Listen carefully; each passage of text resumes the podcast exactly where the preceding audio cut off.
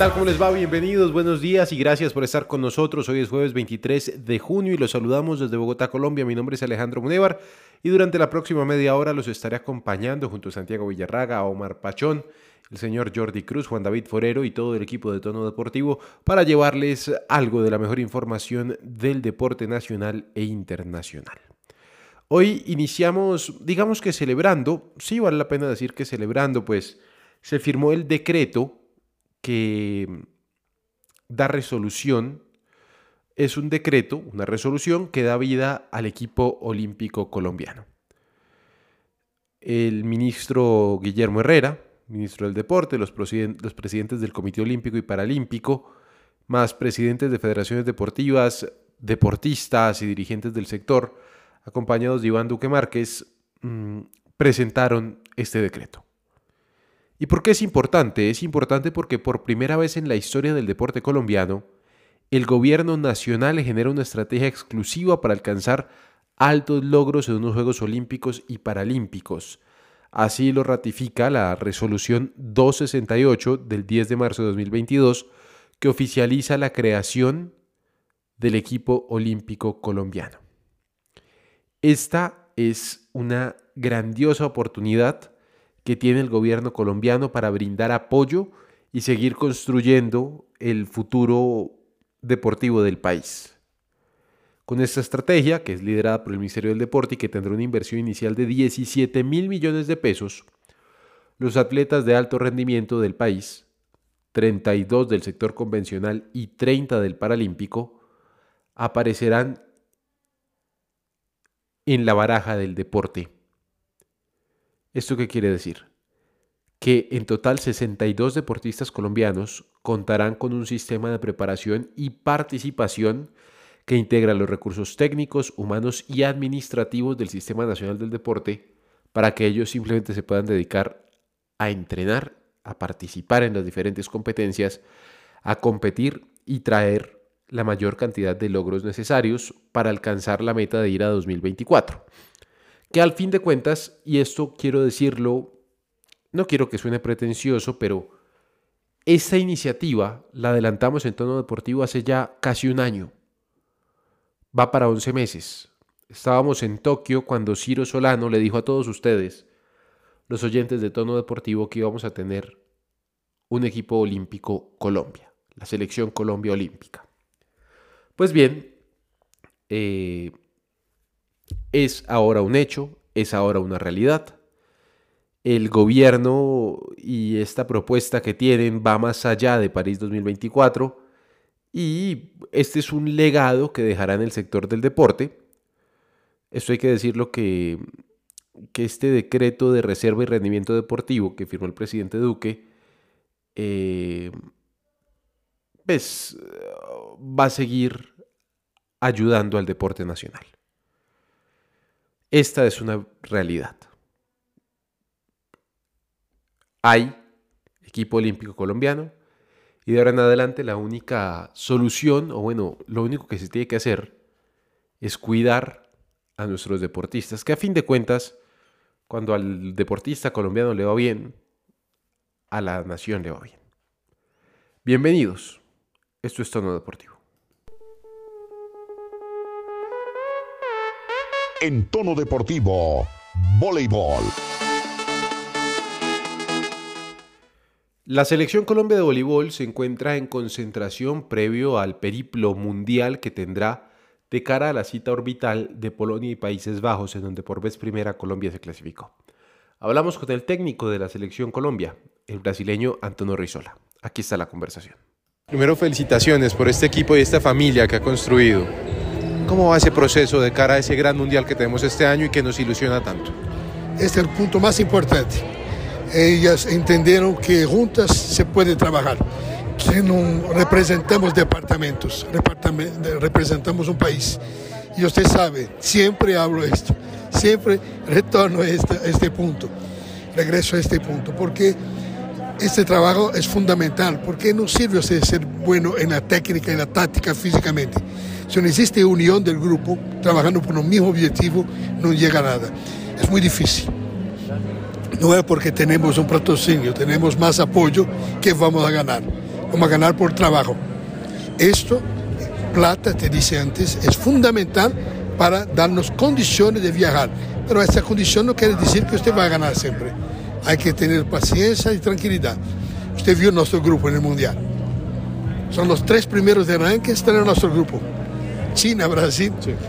Es muy, pero esto no debe darnos preocupación, ¿sí? motivación para entrenar más y para prepararse mejor. Precisamente, hablemos de ese mundial y de ese grupo, entre comillas, complicado. ¿Cómo se van a preparar? ¿Cómo van a ser estos meses? Porque tienen que llegar a tope al mundial. Estamos primero estudiando todos los partidos de ellos. Están jugando la VNL. Estamos, tenemos los vídeos de todos los partidos de nuestro adversario en VNL y a cada día miramos un equipo. Estamos estudiando para ser más precisos imposible, más precisos imposible. Vamos a hacer el máximo. Y la grande preocupación es con el estado físico de ellas, porque muchas están, las principales atletas jugaron en las ligas en Francia, en, en Alemania, en Suiza, haciendo mucho esfuerzo. Y en un club no cuida de un atleta como cuidamos nosotros acá. Por eso que primero recuperarlo, después intentar, intentarlo, trabajar para llegar. Profesor, me llamó la atención que dijo que hay un grupo de 11 personas, un grupo humano que cuida constantemente de cada una de las deportistas. Sí, ¿Cómo se llega a eso? Porque en un país donde no existía la mentalidad de cuidar a los deportistas y más en un deporte como el voleibol que de repente no es el más popular, ¿cómo llegó a eso? ¿Cómo cambió la mentalidad del país? Yo creo que cambiamos la mentalidad, como dice el ministro, como dice la Toyota. Ellos nos inspiraron y nosotros del trabajo. No existe resultado sin trabajo. Y o que hablamos, hacemos. No hacemos un discurso aquí y la nuestra práctica es otra. Hoy tenemos entrenador, segundo entrenador, tercer entrenador, preparador físico, estadístico, nutricionista, médico, ortopedista, fisioterapeuta, manager y un médico. Ahora son 11 del staff con el apoyo del ministerio, que completo porque la federación no tenía condiciones de pagar a todos. Esto es un staff que cuida de ellas como sus hijas y ellas se sienten cuidadas. Profe, muchas gracias y ojalá nos veamos en el Mundial. Ojalá, muchas gracias.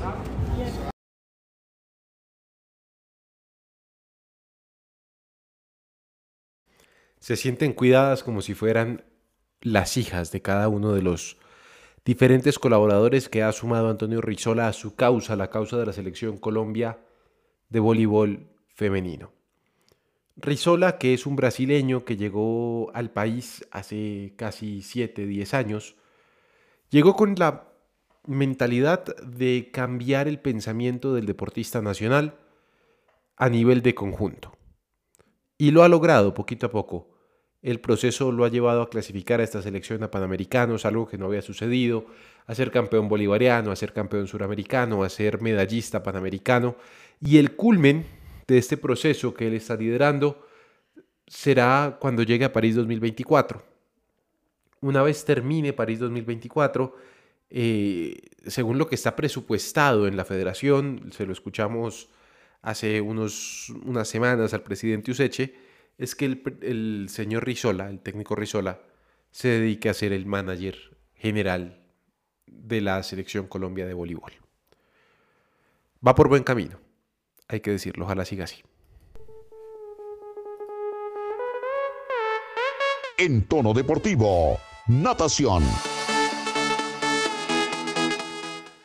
Doble competencia tuvo la delegación Colombia este día anterior en el Mundial de Natación en Hungría.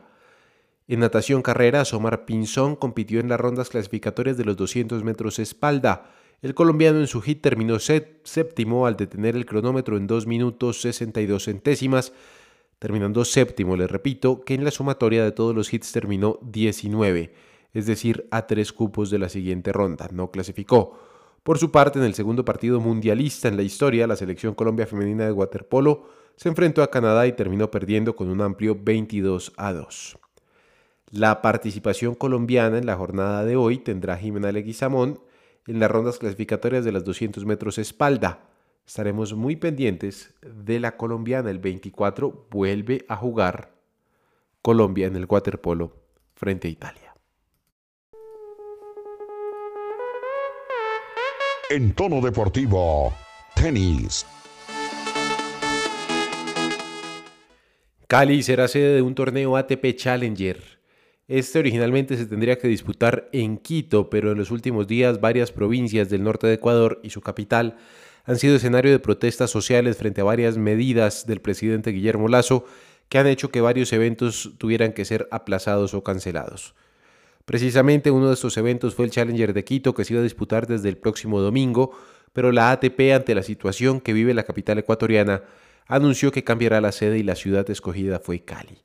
La capital vallecaucana recibirá un nuevo torneo del ATP Challenger Tour después de cinco años que este torneo se organizó en tiempo récord en las canchas de polvo de ladrillo del Club Campestre. El Challenger de Cali será el torneo previo al Challenger de Bogotá, por lo que la gira suramericana estará dos semanas consecutivas en Colombia.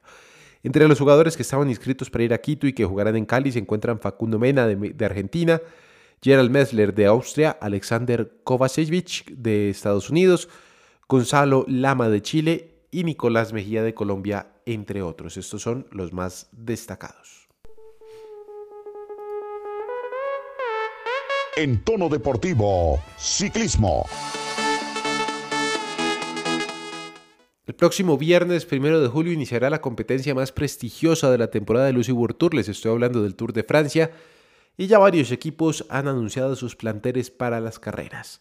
Uno de los favoritos es el Jumbo Visma, que anunció el esloveno Primo Roglic, Wood van Aert, Jonas Vingegaard, Seb Kuss, Steven Kruswich, Christophe Laporte, Tish Venot y Nathan Van Hongdijk.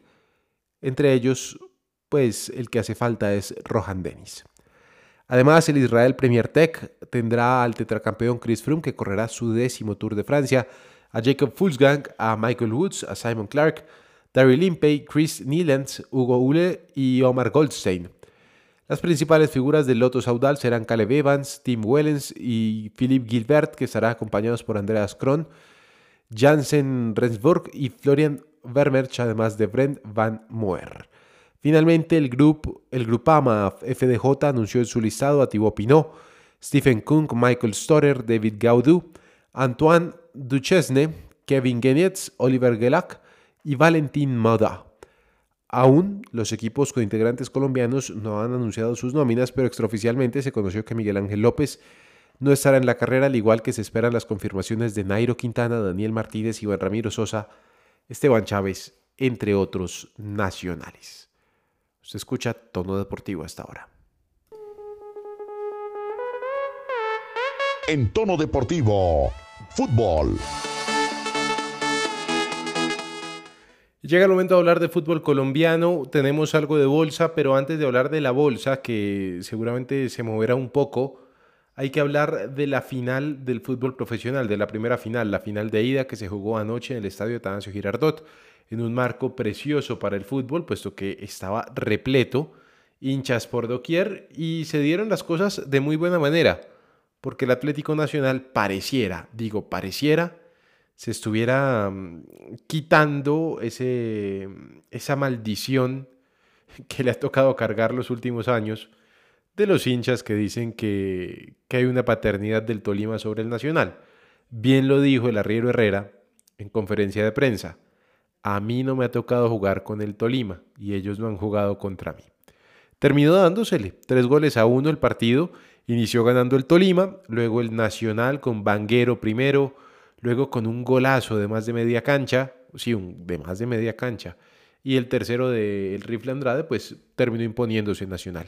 Don Santiago Villarraga, ¿cómo le va? Buenos días. Alejandro, cordial saludo para usted, para todos mis compañeros y los millones de oyentes de tono deportivo. Y como usted lo dice, un Atlético Nacional que en el primer tiempo jugó eh, desordenado, que fueron más las ganas que el fútbol, y un error de, de Domínguez, del arquero del Deportes Tolima, hace que Atlético Nacional se ponga en el partido. Lastimosamente para, el arquero ecuatoriano, para mí tiene que ver en dos goles del equipo Verdolaga y que hace que el equipo de, Herrera se monte en el partido. Se arrepentirá Hernán Torres porque le dio la oportunidad al arquero experimentado. Se dice que los arqueros experimentados son los que ganan finales. Pero lastimosamente el día de ayer en el Atanasio Girardot Domínguez le da la ventaja a Atlético Nacional que en lo último trató de jugar, trató de demostrar ese fútbol que a la hinchada verdolaga le gusta y por esa razón consigue dos goles de ventaja para la próxima final el próximo domingo en el eh, Estadio Manuel Murillo Toro. Hombre, el tema Domínguez, el tema Quiñones, yo no sé si es un error de parte del técnico Hernán Torres, al fin de cuentas, pues lo sabemos, Santiago, él es el que está en el día a día y él es el que sigue a sus jugadores y sabe a qué se enfrentan. Pero yo me imagino que él quiso confiar en la experiencia y la veteranía. Al fin de cuentas, pues Domínguez, bien lo ha dicho usted, es un arquero de mucho recorrido. Tuvo una muy mala noche, una muy mala noche. Yo creo que es que después de que uno le meten un gol de más de media cancha es muy difícil levantarse, uno. Y en el caso Quiñones, pues eh, me parece a mí que llegó sin, sin piernas, llegó sin físico, venía una lesión bastante larga, pero también un tipo muy experimentado, campeón con el Deportes Tolima, campeón con el Santa Fe. Entonces, pues, mm, a ver, yo creo que malas noches tiene cualquiera, ¿no? Y buenas noches también, como fue el caso del Nacional Santiago que terminó ganando tres goles a uno. Vi muy contento a Emiliano Gutiérrez, Emilio Gutiérrez, el, presidente del Nacional, abrazando al que va a ser el ahora nuevo técnico en propiedad, Herrera. Porque esa es la otra noticia, ¿no? El técnico Herrera, Arriero Herrera, va a ser técnico en propiedad del Atlético Nacional. Sí, Alejandro, pues precisamente creo que eh, se toma una buena decisión dejar a, Herrera en el banquillo verdolaga. Creo que es un entrenador que se ha ganado a pulso ese nombre. Creo que a, pesar que no ha mostrado el mejor fútbol, que de una u otra manera eh, algunos críticos hablen de la forma de jugar de Atlético Nacional, creo que llega al objetivo, está cada vez más cerca del objetivo del, del equipo verdolaga, que es obtener la estrella 17 en su, en su escudo. Pero hay algo que, me parece importante y es un jugador fundamental en Atlético Nacional. Se llama Kevin Mier. Él, vimos en el, partido del día de anoche, el, totalmente la figura porque el tercer gol es gracias a él. Y durante el partido había hecho una jugada muy similar, ganando el contragolpe. Y el otro es Gómez. ¿Qué jugador es Gómez? ¿Qué jugador tiene Atlético Nacional? jugador que corre toda la cancha, que está, que presiona, que quita pelota limpiamente. Y pues esas fueron las figuras que Atlético Nacional hizo. Y pues obviamente Gerson Candelo, que para mí es, eh, si Nacional obtiene el título recordando que todavía falta el partido del domingo, tiene, tiene gran parte de responsabilidad de ese triunfo de Atlético Nacional el día de ayer. Jugar bonito, jugar bien ha sido el debate en, los últimos, en las últimas horas realmente. Ya veo a don Omar Pachón aquí conectado y quiero preguntarle a don Omar, a ver, esto es fútbol, pero además de que es fútbol y sabemos lo que significa el fútbol, Omar, desde la lógica, ¿vio usted que el Tolima pueda revertir este marcador en contra en el partido de vuelta el día domingo? Alejandro, buenos días para usted, para Santiago, todos los oyentes de Tono Deportivo. Y bueno, una final muy buena, muy bonita el marco muy bueno de parte de los hinchas de Atlético Nacional. Eh, el primer tiempo eh, fue movido. Yo vi que el Tolima tuvo el control sin tener el dominio del partido. Y en la segunda mitad, Nacional supo responder y sacó lo único que tiene mejor que el Tolima, que es las individualidades. Porque por nombre tiene más Atlético Nacional y al final le funcionó. Y además que mm, eh, un arquero mundialista como es Domínguez no puede fallar en ese primer gol, porque fue un batacazo para el Tolima total. Tiene obviamente con qué, porque tiene un técnico experimentado, tiene un plantel que ya ha jugado finales, que ha sabido remontar en su momento. Ya llevaron esa adversidad de perder la final pasada con Cali en su estadio, entonces yo creo que también esa motivación anímica va a hacer que, las cosas no sean tan fáciles para Atlético Nacional y del fútbol colombiano, el que más tiene para remontar una llave y más con Atlético Nacional es el Deportes Tolima. Alejo. Dígame, don Santiago. Mire, vale recordar a todos los oyentes que durante el entretiempo de la final, el Deportes Tolima se ha comunicado por medio de sus redes sociales, eh, donde dice lo siguiente, abro comillas, Deportes Tolima informa a la opinión pública que está jugando bajo protesta por la irregularidad alineación del jugador de Atlético Nacional, Giovanni Moreno, por inclusión, es contraria a todos los reglamentos del campeonato. Respetamos las decisiones de los tribunales deportivos y estamos seguros de la contundencia de nuestros argumentos, por lo que no solo denunciamos, sino que pedimos las sanciones y puntos que contemplan el reglamento a nuestro favor. La institucionalidad y seguridad jurídica debe prevalecer y la vamos a recuperar. Cierro comillas. Frente a esa situación, Santiago, pues es que, a ver, ¿qué pueden hacer si la DIMAYOR es la que se inventa las normas, la DIMAYOR es la que sanciona y la DIMAYOR es la que quita la norma? O sea, entiendo que hay un, descontento de parte del Tolima y creo que de todos los hinchas debe haber un descontento, pero pues que, a ver, no es una novedad que, que en nuestro fútbol pase eso. Bueno, perdón, en el fútbol de ellos pase eso, ¿no? Sí, Alejo, y es, y es algo importante porque Di Mayor últimamente ha estado como muy, muy envuelta en críticas por esas situaciones. Pasó con, con Millonarios, pasó con Junior y ahora pasa con Atlético Nacional. Y recordando que esta comisión es nueva, porque luego de que se levantara la sanción de, de Millonarios, pues la comisión anterior presentó la carta de renuncia. Qué situación la que se vive con la DIMAYOR. Eh, don Omar Pachón, ¿posibilidad de que suceda algo con esta protesta que ha elevado el Deportes Tolima? Nula, Alejandro, no creo que pase nada, eh, teniendo en cuenta que la comisión es nueva, eh, que estamos en una final. Eh, yo creo que además por el tiempo, el domingo, no creo que pase nada eh, ahora, ¿no? Ya más adelante de pronto sí. Me parece un poco chimbo, pero pues, a ver, ya venimos acostumbrados a cosas de la de mayor que de pronto no estamos muy de acuerdo, independientemente porque no, no le ciñe netamente al presidente, a las comisiones, a los hombres que conforman estas comisiones, pero sí, muy, muy, muy mal hecho eso, muy, muy chimbo, muy, muy de colegio. Lo que va a pasar es sencillo, eh, la DIMAYOR va a decir que las fechas de sanción que tiene que purgar el jugador las tendrá que pagar en el siguiente torneo. Y si se retira. No, pues hasta ahí llegó. A menos que quiera ser técnico Pero, después o algo por el estilo. pero Alejo, mucho. Hay algo que, que debemos tener en cuenta y es que pues el Deportes Tolima, la junta directiva del equipo Pijao, siempre que presenta este tipo de protestas, de, de demandas, siempre tiene argumentos y siempre las gana. No se les haga raro pero a ver, que, Santiago, es que yo no creo, y repito, yo no creo que la DIMAYOR permitiéndole jugar al jugador después vaya a sancionar al Atlético Nacional por un error de la DIMAYOR. Pues es que acá cuál es el tema, Alejandro, es que toca tener la diferencia en el tema del Junior y el tema de Millonarios, que fueron, se le levantó la sanción, fue a las tribunas, no a ningún jugador. Acá sí es el tema de, de los actos que hizo Giovanni Moreno en el estadio Nemesio Camacho del Campín. Usted sabe, y lo que yo les digo, el comunicado yo he tratado de averiguar, pero pues eh, todavía no, no he no he tenido respuesta de las directivas del Deportes Tolima, No, y no la va pero a hay que tener, tener no la va a tener, téngalo por seguro.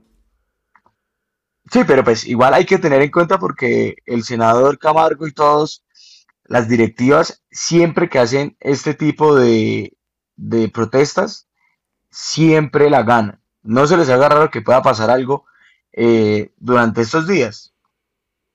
Bueno, eso sí, vea, eh, hay que decirlo, con el perdón de los hinchas del Tolima, Nacional ganó en el campo. Así de sencillo. Eh, lo de, lo de Giovanni Moreno me parece que es circunstancial. El 3 a 1, no, o sea, en mi opinión, Don Omar, no veo reflejado a, a Giovanni Moreno en el 3 a 1, en ningún momento. Sí, no, no hay excusa, o sea, no hay excusa de, para, para ceñirse a eso de, de que perdieron por eso, es un argumento eh, para replicar que fueron perjudicados porque futbolísticamente ganó Nacional en el campo, Giovanni Moreno no fue eh, de peso y, mm, y el Tolima dejó perder el partido por un error puntual de su arquero y una desconcentración en dos momentos claves del partido y pudo haber sido más abultada la victoria de Atlético Nacional. Así que no, sería eh, algo muy de niños y algo muy eh, de, de mal perdedor ceñirse a eso para tratar de sacar los puntos por el escritorio. Es una final del fútbol colombiano, Nacional ganó en Francalide, entonces no, no le veo tan poco futuro a eso, la verdad. Bueno, nos quedan cuatro o cinco minutos de programa, así que vamos a hablar de la bolsa de jugadores rápidamente. Diferentes situaciones se han presentado en las últimas horas. Quizá la más relevante es el regreso de Cristian Marrugo al Independiente Medellín. 36 años, casi 37, llega para retirarse, es el sueño que tiene él retirarse en el equipo de sus amores. Cristian Marrugo en el Medellín. Medellín que no tiene técnico, Santiago, porque sacaron a Julio Avelino Comesaña. Hay nombres que suenan para reemplazar al popular pelo de burra, como le decían el Independiente Santa Fe en esa temporada 98-99. ¿Quiénes son y cuáles son los más opcionados?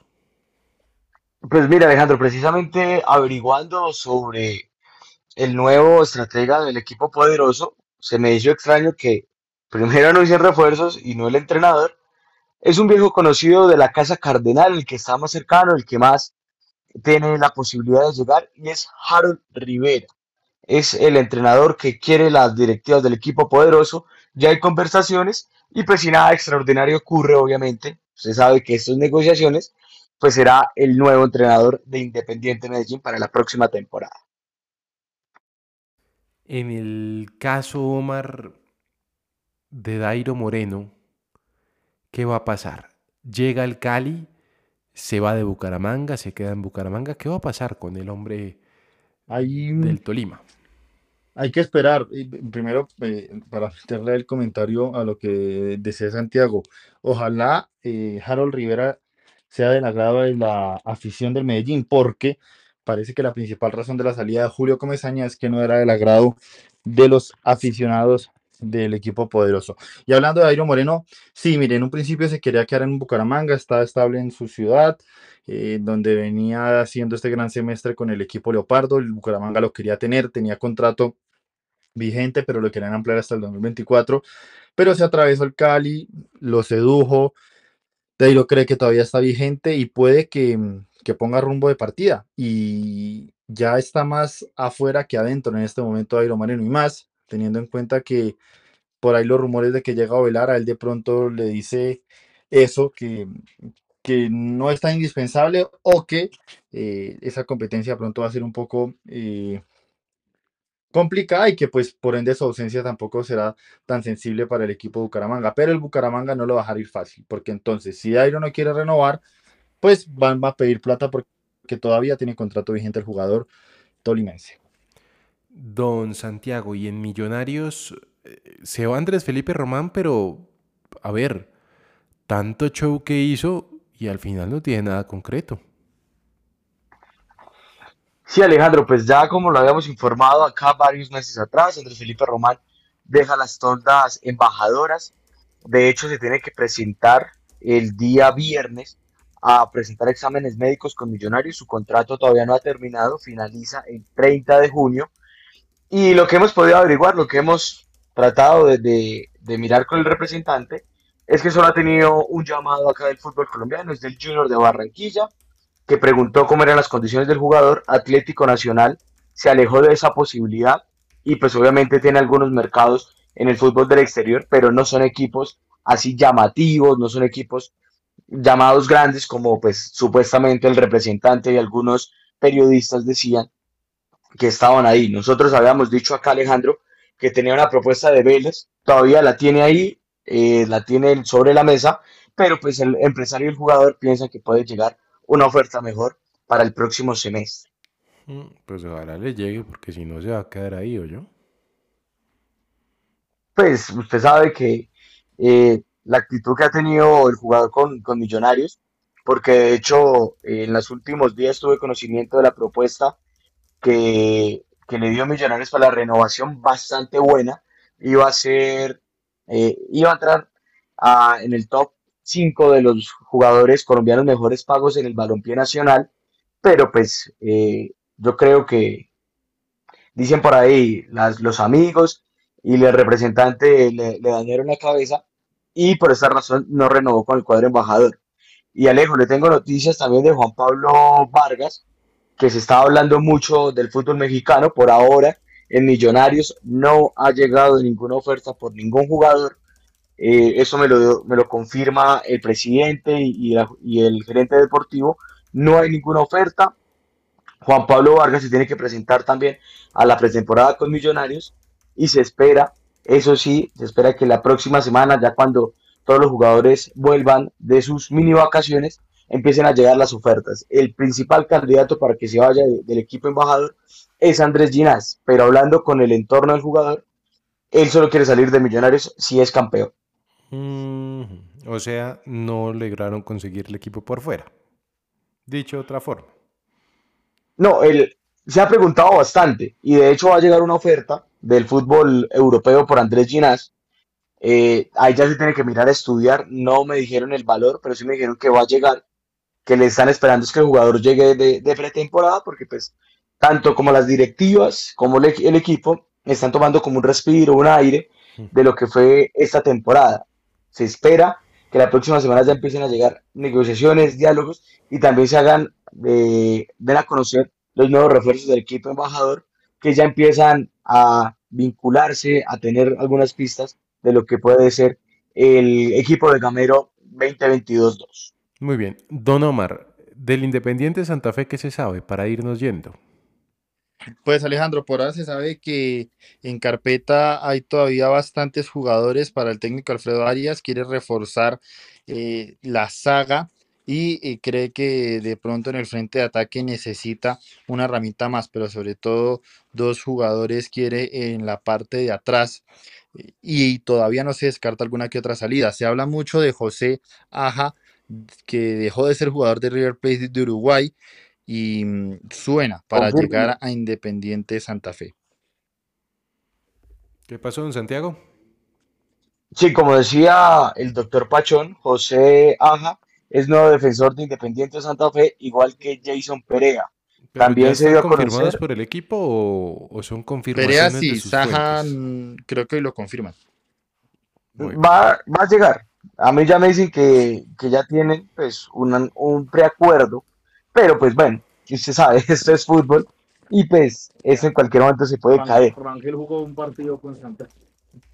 Eh, sí, exacto. Y también, también se dio a conocer que el jugador eh, John Velázquez, que habíamos dicho acá, que tenía todo arreglado para ir a Equidad, pues levantó el teléfono, le dijo a Alexis García que muchas gracias, pero que se va al fútbol de, por, de Brasil.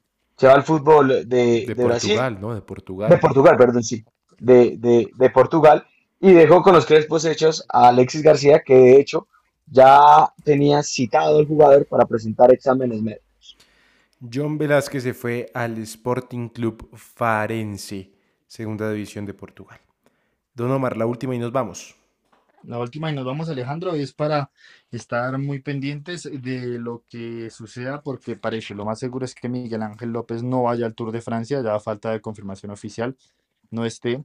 Y pues al arranque de estos Juegos Bolivarianos tendremos toda la información siempre aquí en tono deportivo. Don Santiago, la última y nos vamos. Hablando de Miguel Ángel, pues hablamos de Miguel Ángel Borja, que parece indicar que ya tendría todo arreglado con River Plate para ser nuevo delantero del equipo millonario. El único problema y dolor de cabeza es Palmeiras, que le parece muy poca la cifra que está ofreciendo el equipo argentino.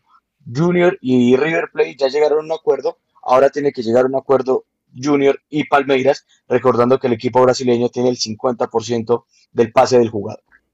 Pues con esta información del rentado nacional de fútbol terminamos. Que tengan un feliz día a todos.